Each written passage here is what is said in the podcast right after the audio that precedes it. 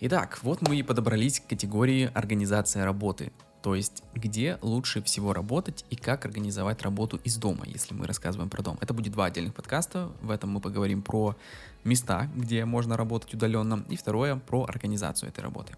Итак, где же лучше всего работать? Ну, первый, естественно, вариант — это дома, в приятной для себя обстановке, где ты можешь сесть за свой рабочий стол, открыть ноутбук или включить компьютер, спокойно начать работать. Тебе не нужно платить за место, где ты сидишь, тебе не нужно заказывать какую-то еду, чтобы тебя не выгнали. Ты просто сел и работаешь. Вроде бы все замечательно, но есть э, пару нюансов. Первый вариант — это то, что, скорее всего, если ты обычный, не уникальный, среднестатистический человек, который э, не прям идеально может организовать свое э, рабочее время, тебя будет тянуть на что-нибудь отвлечься.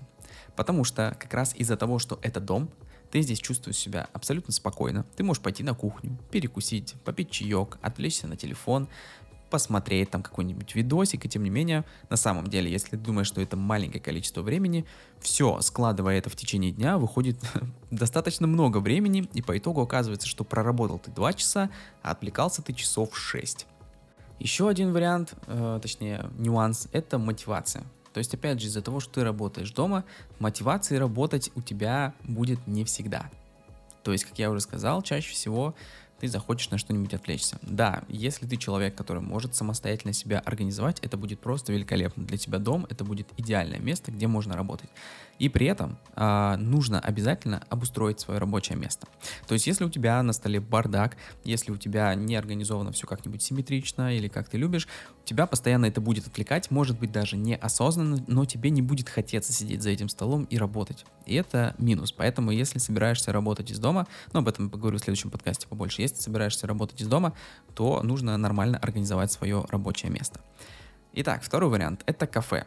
Какой в нем плюс? Плюс в том, что как раз ты находишься вне э, комфортной, вне привычной для себя обстановки. То есть там ты не сможешь просто рассесться, покайфовать, посидеть в телефоне и все. С другой стороны, это начнет происходить, если ты будешь выходить в кафе каждый день.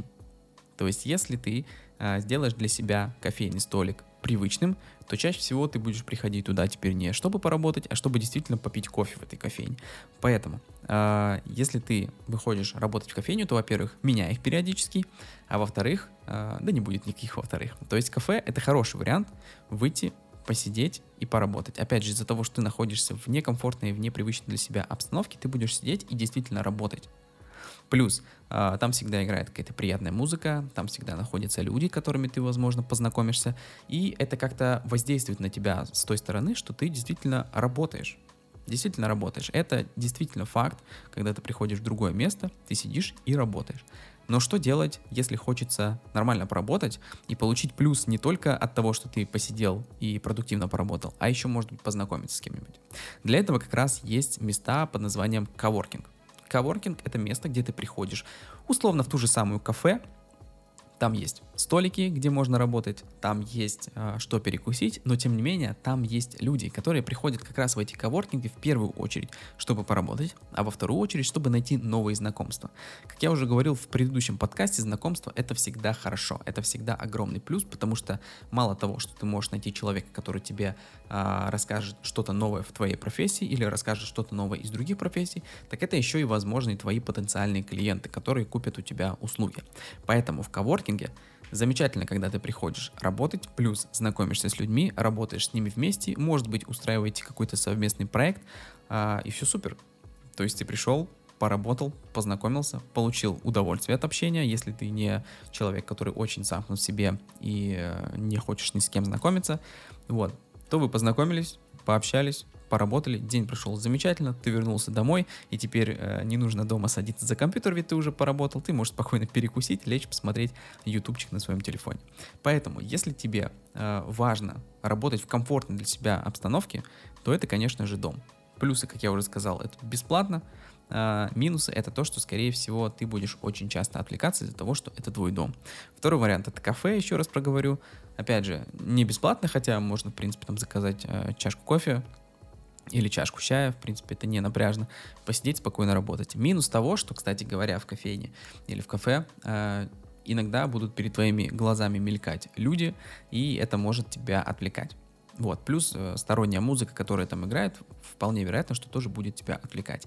И третий вариант, самый такой идеальный для продуктивности, это коворкинг. Потому что ты приходишь э, туда, в рабочее место. Коворкинги, в принципе, созданы специально для работы. Но, тем не менее, в коворкинге приходят еще люди, которые не прочь познакомиться. Как я уже сказал, либо из твоей ниши, либо из подобной ниши, либо это могут быть твои потенциальные клиенты. Плюс коворкинги иногда э, устраивают различные мероприятия, то есть семинары, вебинары, вечер знакомств, э, может быть, еще какие-то плюшки, на которых конкретно люди приходят познакомиться, и тем не менее э, ты находишь новые знакомства. То есть самый лучший, по сути, вариант – это, наверное, коворкинг. Но, опять же, все зависит от типа личности, э, кем ты являешься.